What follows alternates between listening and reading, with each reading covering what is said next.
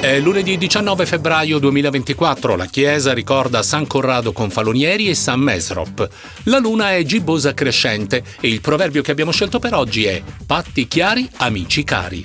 Con il sito accadeoggi.it siamo ai fatti del giorno nel passato.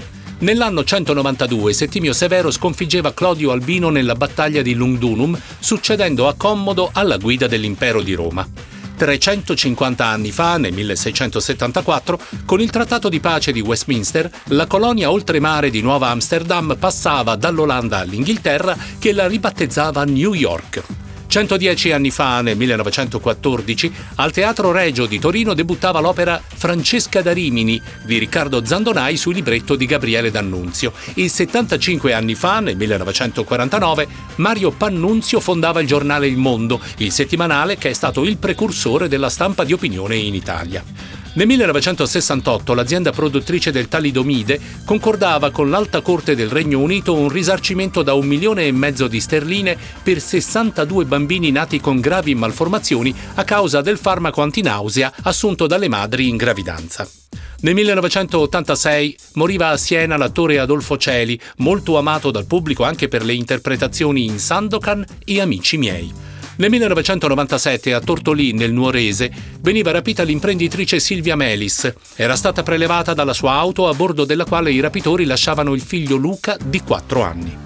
25 anni fa, nel 1999, oro per Stefania Belmondo nella 30 km a tecnica libera di sci ai mondiali di Ramsau am Dachstein in Austria. E nel 2011 serata finale per la 61esima edizione del Festival di Sanremo. Vinceva Roberto Vecchioni con il brano Chiamami ancora amore.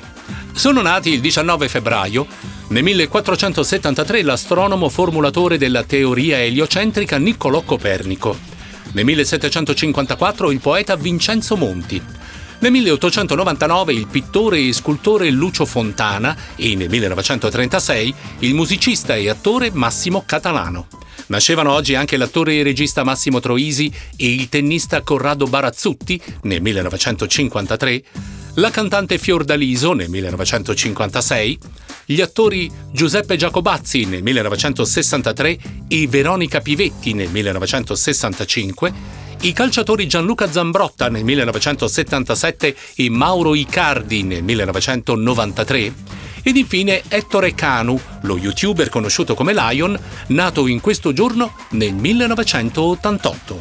Era l'ultima segnalazione per il 19 febbraio 2024. Tutti gli altri fatti del giorno nel passato li potete leggere sul sito accadeoggi.it.